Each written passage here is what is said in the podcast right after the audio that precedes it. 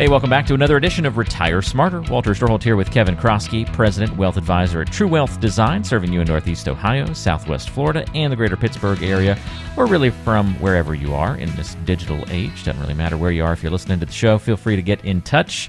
You can go to truewealthdesign.com to book a time to chat with an experienced advisor on the True Wealth team.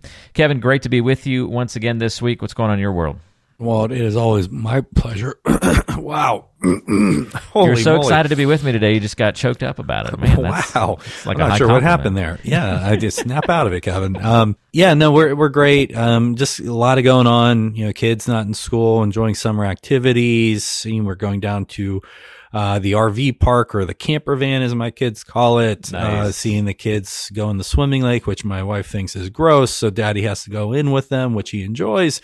All good stuff all the way around. A lot of Americana happening every weekend. I love it. I love it. Do you guys, do the kids, are they doing like camps and those kinds of things, or mostly hanging out with you guys during the summer? No camp. So, trying horseback riding for my oldest and doing that with Mom. I got to, my wife doesn't listen to this. She probably hears me enough on a daily basis, but, my wife is actually starting to work on, Friday mornings, at, I don't know if you call it a horse farm or what. Shows you how in tune I am with this, but she's literally shoveling, you know what, learning how to take care of horses. And, she's incredibly passionate about it. So it's been really awesome to see.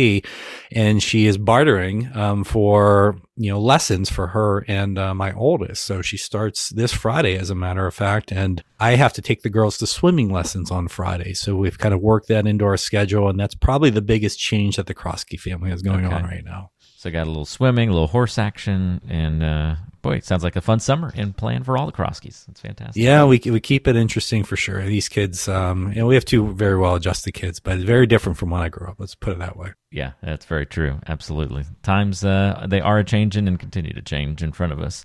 No doubt about that. Well, speaking of changes, obviously we're always watching the market change these days and the economy in the news, all those kinds of things.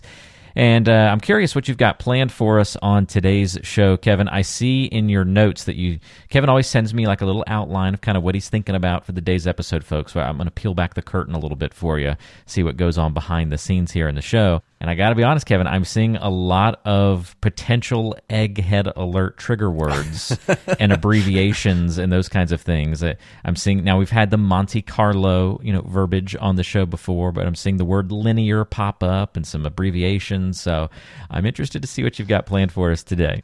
All right. Well, I'm going to try to do my best and de-egghead it. So that's the whole point of this. So we've had a few of the prior episodes where we've talked about just financial planning results, success rates, things that, we had Tyler on the last episode, Tyler Emrick from my office, my partner, and just talking through some questions that clients and prospective clients have had recently about what to do. And we're always trying to relate it back to, investment decisions back to their financial life plan. And we mentioned these sorts of success rates and safety margins. And when we had both Dr. Michael Finke and Dr. David Blanchett on earlier this year, it came up through those conversations as well. And it just got me thinking that, we talk about this in our client meetings and kind of deconstruct and educate, why we're saying what we're saying and help them understand on at least a high level, their financial planning results and how we arrive at that. We don't necessarily get into,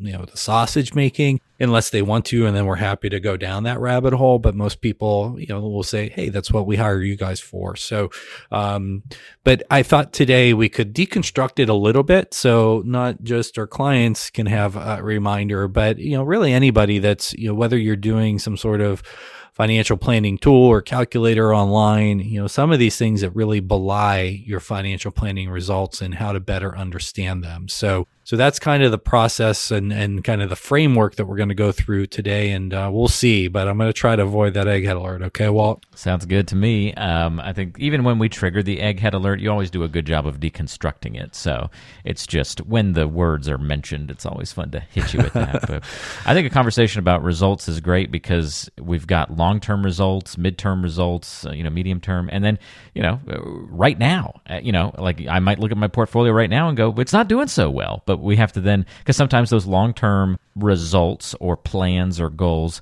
aren't necessarily congruent with what's happening in the short term.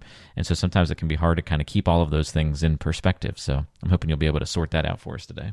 I'll take it this way, and this wasn't on our my little bullet point I shared with you, but hey, we're going to do a quick detour here, and I think it'll be helpful. But you know, if you're a client of ours, when you log into your client vault, you'll see, you know, and you see your dashboard, and you see, you know, your dollars and the percent return and some benchmarks that we have for your investment portfolio to really measure and make sure you're getting a return commensurate with how much risk you're taking. But then you also see a speedometer, you know, looking panel on the dashboard that shows the financial plan results. And it kind of looks like a speedometer, you know, green, as you can probably infer, means good. The software makers don't want to freak people out. So, you know, they don't put red on there. It's more of a magenta, but, and then, you know, that's kind of how it, if you can picture it in your mind, that's kind of how it looks. So speedometer goes up, like maybe you're going 50, 60, 70 miles an hour. And these success rates really go up on a scale from, you know, kind of zero to, you can't, it's probability based. So you can never have 100% probability. There's always some uncertainty, but up to about 99%. And that's really kind of what's belying that is what you said, you know, Walt, it's a Monte Carlo simulation. So it's just a mathematical process. And here's the way that I would explain it in plain English. All right, Walt, I know you're a millennial here, but I know you probably know who Bill Murray is, right? Oh, yeah, absolutely. Big fan of Bill Murray. Mm-hmm. Okay. Likewise, huge fan. Have you seen the movie Groundhog Day? I feel like I've seen it over and over. Very good, Walt. Very good millennial gold star there, buddy. Awesome. So if I'm sure a lot of people are kind of picturing it in their mind, and you know, he goes to see Punxsutawney Phil, and you know, he's a weather forecaster and just keeps living the same day over and over and over and over again. And this sort of simulation that we do through the Monte Carlo test is really kind of like that. You know, you're just kind of simulating multiple retirement lifetimes and seeing, you know, based on return expectations and risk expectations for your portfolio, you know, whether you're going to go ahead and have a success or a failure. And, you know, what does success mean? Success just means as long as you have a dollar, at least $1 left at the end of your plan. Said another way, when you expire, I had a client a couple of weeks ago said, you know, you should strike end of plan and just say, oops. But, you know, nobody dies in financial planning, PC software land. It's end of plan. So when we expire, whatever. But the failure is if you're dollar short. So it says nothing, absolutely nothing about the degree of success or the degree of failure. I don't know about you, Walt. Not that I would, you know, plan on bouncing a check, but if I had to bounce a check, you know, it was the last check of my life and I was a dollar short, I'd say, okay, hey, not too bad, right? I was made it all the way to the end. All the way to the end. And that is the goal for some people, right? Like that's the stated goal is I want that last check to bounce. Like that's the that's the thing they're shooting for. You got it. So failure, you know, could mean that, I mean, if you ran out of money 10 years into retirement, you were in your early 70s. I mean, that's a very different sort of failure than bouncing your last check. And conversely, you know, if you ended up, you know, dying with, you know, millions and millions of dollars and more than you expected, then, you know, that's a success. But, you know, I mean, at the same time, you can kind of look at it from the framework of, well, I mean, you could have really done a lot more with that, you know, whether it was for yourself, you know, for your family, for charities that you support. So, you know, that's kind of a bit of an aside, but I think an important qualitative consideration to think about as well. But from a pure kind of mathematical standpoint, it's just looking at that success or failure as whether you have a shortfall or whether you have a surplus at the end of your plan. So, okay, so it says nothing about the degree of success or failure. I get it, that's limiting. So, you know, what else do we do to kind of utilize this tool? Because it is a good tool that I personally think everybody should be using or should be using something similar to this. Well, you know, a few things. Well, safety margin is something else that we talk about, or how much is left. So let me give you kind of a framework here. Suppose you have, you know, a client, I can think of a client that is fairly conservative, just had a 10-year anniversary with our firm last week. We sent them a little kind of, a crack gift. They thought it was hilarious. They called me and thanked me and talked about it. And we just kind of reminisced about working together over the years. And no, I won't say what the gift was. So don't ask, Walt. personal between us and the client in that regard. An inside joke. We wouldn't get it, right? So that client specifically is very conservative, just qualitatively, even though they can afford to take more risk in their financial plan, they just prefer not to. So when you look at their financial planning results, you see the success rate, very high, upper 90% range, looks really good. Their safety margin is okay. However, there's not a ton that's there projected to be there, at the end of their plan. If they said another way, maybe they, for example, they need, say it's 1.5% after inflation is kind of their bogey, if you will. And that's kind of a round number, if you will, but it's another way to think of it. They are a very conservative investor. So, they don't have a lot in stocks and higher expected return assets. So their return expectation is pretty close to that, or maybe a little bit higher than that. But so while their success rates are really high, it's also related to how risky their investment portfolio is, because whether you call it kind of the wiggle factor or volatility or how much it's going to move around, but it's just looking at the variability of those outcomes for that type of portfolio. And because their variability is low, their confidence or success rates are high, but they have a little bit of safety margin. So if they really have something completely unforeseen come up that's not in the financial plan as a spending goal, very quickly their financial plan results and their safety margins could come down. Now, they're very well aware of that. It's something that we reiterate consistently, but they just don't feel comfortable taking more investment risk. And so, they have to have a plan that they can live with. So this was a trade-off that they made after we made the decision-making very concrete for them. So it's return expectations and risk expectations. And so as you move up the risk spectrum, you are introducing more risk, into the stress test and into the portfolio. So, all these things are kind of important to remember. I've heard people like literally come in for a new client meeting, and maybe they had an advisor before. They're like, oh, hey, my Monte Carlo, and they'll even use the phrase Monte Carlo, which I prefer not to use generally in a meeting, but I always use the Bill Murray Groundhog Day story about it. My Monte Carlo is this, and they actually remember the number. And that's kind of good and kind of bad, because some of how it's constructed matters a great deal.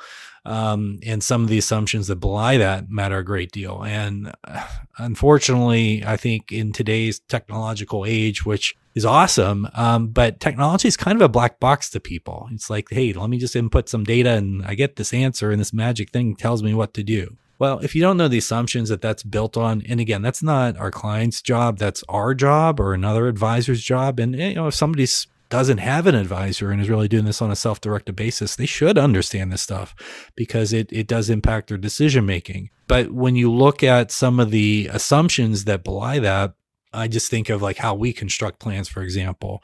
We don't have one goal. So we have multiple goals. We've talked about this, just recently with Dr. Blanchett about kind of the retirement spending smile and how people spend less as they age, generally speaking, with the caveat that some may spend a lot more for healthcare at the end of life. Well, you're going to have some goals that are going to be there in your 60s and you're in the go-go years, and you're doing more travel and more entertainment and more discretionary spending.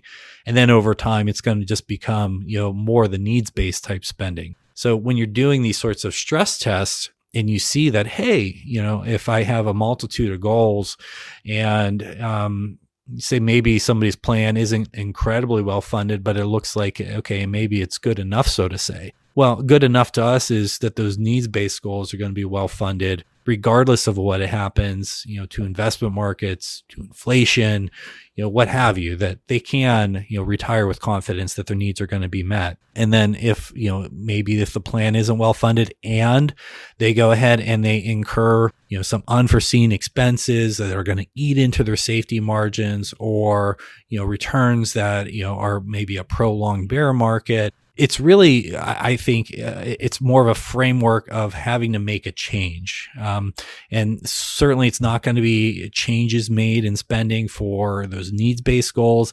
It is going to be in the more discretionary category. And that framework allows us to go ahead and have those conversations with clients. I'm just thinking back to the last episode that we had, Walt, when Tyler kind of remarked with a client that just retired in January, like coincident with, both stock and bond markets selling off, to quite a quite a degree here in the first half of the year. And it's that sort of thing when you can go back and say, look, you know, we already looked at this. We already prepared for this. This is unfortunate. Nobody likes to see their accounts go down. But even if it does go down, you know, we're not cutting back from the needs. You know, these were the goals that you had that were in kind of the wants category and are more discretionary based on your own values that we measured. But we don't have to cut back at all yet. And if they did have to cut back, well, that framework would allow them to make it very concrete where they would have to cut back. And that's another problem with these whole Monte Carlo frameworks or simulations, at least currently in any of the major financial planning softwares that I'm familiar with. It's just static. You know, you do this sort of stress test, you do these simulations, you go through Groundhog Day, but you don't, you know, you kind of just drive off the cliff if you fail. I don't know about you, Walt, but, you know, if I see that there's going to be, you know, I think back to like when I started my business and I had to pay real close attention to cash flow. You know, I wasn't leading with the chin and just kind of spending money recklessly. I was paid a lot of attention. And if cash flow was tight, then I would have to rein in my spending and I would change my behavior. Do you relate to that at all, or were you just independently wealthy, never had to worry about something like that? I can definitely relate to it. And even in places in life where we've been more comfortable with those things, cash flow and income levels and operating costs, whether it be from business or a personal standpoint, I still love operating with, like, for me at least, like my psychology, I love the safety margin. So, you know, when I put together my budget, I always add in a little bit extra for everything, you know. And if the, you know, electricity bill is typically $266, I'll just make it, you know, even as simple as $270 or $280. You know, I'll build in some buffer in every little item that goes into the plan. And then I'll try to undershoot a little bit on the expected income side of things. So if we know everything looks good on paper, it leaves us that wiggle factor kind of in our personal finances as well on the business side. So yeah, I mean, I love that idea of that safety margin and kind of how we lead our day-to-day lives. It makes total sense to kind of lean on some of those same tools from an investing standpoint. And as you talk about, like, you know, risk and return expectations and all these kinds of things, it's nice at least that we don't have to kind of completely reinvent the wheel in our heads to have success and to kind of translate what's happening in our financial plans. Yeah, completely agree. And, you know, you kind of have a hierarchy of expenses too. You know, we've talked about this a lot, you know, whether you're a business owner. I mean, rule number one in being a business owner is, you know, you better make payroll. And thankfully, if you ever talk to a business owner that, you know, worried about making payroll or wasn't able to meet it, I mean, it's just a gut-wrenching thing. Thankfully, I never encountered not being able to meet that. But I certainly had to, you know, cut back, you know, particularly early on and just, you know, keep an eye on things, but I wasn't cutting back from those core people expenses. It was, you know, more discretionary expenses, things like that. And whether you're, you know, a retiree, have the same sort of hierarchy of expenses where, again, some are more needs-based and some are more discretionary, and everybody has a value judgment base to those. But, you know, one of the things that you said I think is really important, and it makes me think of a story. We did an episode years ago about a client who I said her name was Raquel. And Raquel is just an amazing woman. She listens to most of these, and she's just awesome. And unfortunately, her mom just passed recently, and I'm just kind of, my heart goes out to her. She's just an amazing lady and went through a lot with her mom. And I never met her mom, but I could imagine, you know, Raquel is probably a lot like her mom. But one of the things Raquel did early on was kind of padded the expenses that she said that she had, and that we kind of fed into her retirement planning. And thankfully, we always have a trust but verify approach here in True Wealth, and we believe in measurement. And it was pretty consistent. I'm like, you know, Raquel, what's going on here? You know, you're making this. You tell me you're spending that, and you keep having more money building up in your savings account. Something's not jiving here. And then it was probably a couple years into it where she fessed up and came clean that she was just being overly conservative and kind of padding things. And I mentioned that because, you know, if you have a good financial planning process and a good advisor that's guiding you, they should already be doing this and making sure that you know where your cash is coming from and you're not leading with the chin. So if you're being careful on top of being prudent, then, you know, you ultimately may end up having to work longer or spend less than what you otherwise would. So I think complete transparency is a good thing both ways for client and advisor for that matter. But to kind of go back to it, I mean, and just put a little bow on this, but these Monte Carlo results, these simulations, again, nothing's perfect. There is no crystal ball that's out there. I mean, planning is a process. Things happen. You know, look at just what's happened over the last, you know, few years or decades. I mean, we had the financial crisis in the 2000s. That was fairly prolonged and incredibly scary. And then we have markets that are just kind of pretty much going straight up for more than a decade. COVID hits and, you know, who knows what's going to happen. And then it sells off and then it comes back so quickly and faster than anybody expected. And now we have, you know, stocks and bonds going down at the same time for the first time in quite a while here in 2022. But, you know, and those are just investment markets. And then you think about how your life changed, you know, over these years too.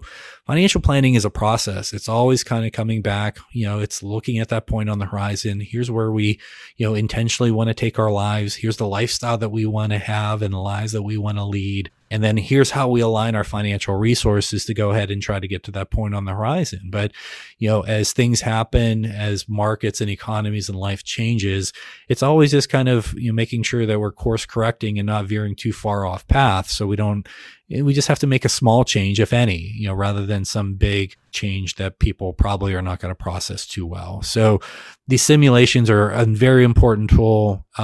You really have to know what belies them. You know, there's other ways to do it, but pragmatically, I mean, I you know, no offense to the two doctors that we recently had. They are researchers, they're not practitioners, but the way that the financial planning softwares are currently constructed, that is the framework by and large.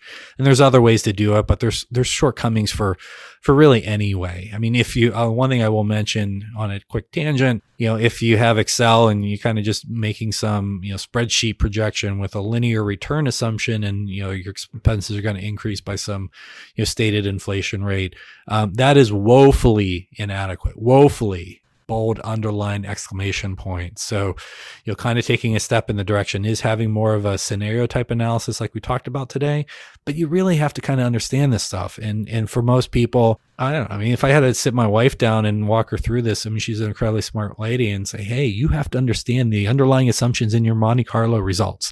She's going to smack me, Walt. I mean, it's just not going to trigger the egghead alert on you, I think. she's going to do something. I'm not sure. I don't want to find out. But, you know, somebody that's smart, that's trustworthy, that can communicate well does have to know this, and it has to be able to interpret those results to really provide that framework to the client to make sure that they can make an informed decision on what's right for them. So hopefully at worst, there's small course corrections, not huge ones. But, you know, it's all those things in a nutshell. Everything, nothing is perfect, but everything is changing and ongoing, and it's always coming back and keeping your eye on the ball. I'm sure folks have questions, and so if you do, reach out to Kevin Krosky and the team at True Wealth Design by going to truewealthdesign.com.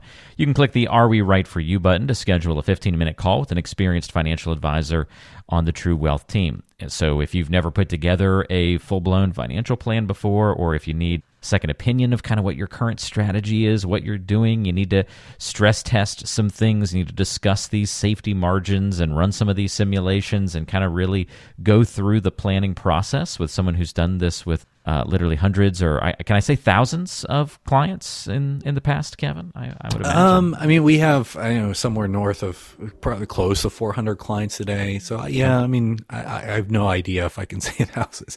It's like the whole McDonald's thing. We're not McDonald's, let's put it that way, but we do this quite a bit. We do it every day. Yeah, fantastic. I didn't want to, you know, overstate numbers or anything like that, but yeah, literally hundreds of designs and plans and couples and families that the True Wealth Design team has helped throughout the years. So if you'd like to have a conversation similar to those previous folks who have gone down this road, a similar path to you likely, and gotten that help and gotten some custom guidance, reach out to Kevin and the team. Again, truewealthdesign.com. Or call 855-TWD-PLAN, and you can get in touch today and get that process started.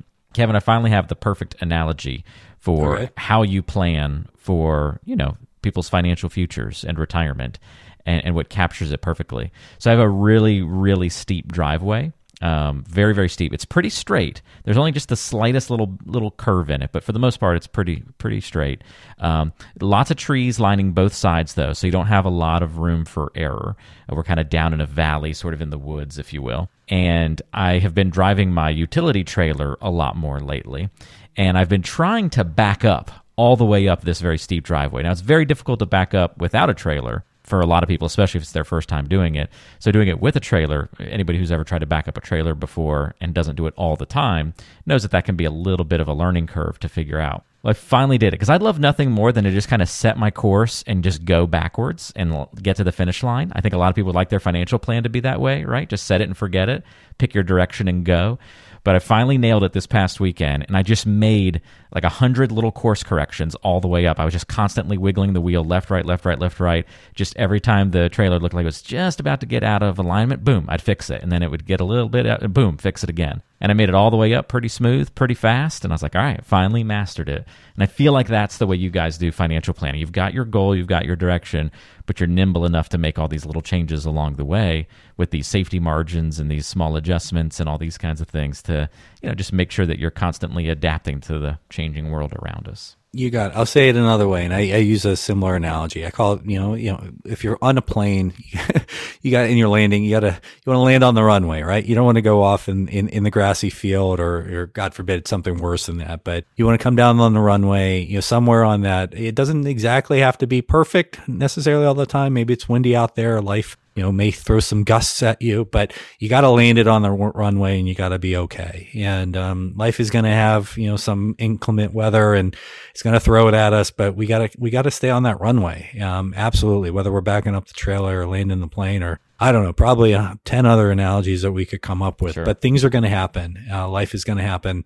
And we just need to keep our finger on the pulse. It's another saying, Kroskyism, coupon Krosky. There you go, Walt. I wasn't going to hit you with that one today, but hey, why not? I love it. If anybody's wondering where the coupon Krosky term comes from, go back and listen to the previous episode that we did with Tyler, and there's some good stuff in there for sure. In addition to financial planning, some fun personal stories about Kevin. We will have more great things to talk about on the next edition of the show. Until then, for Kevin Krosky, I'm Walter Storholt, and we will talk to you next time right back here on Retire Smarter. Thanks for listening.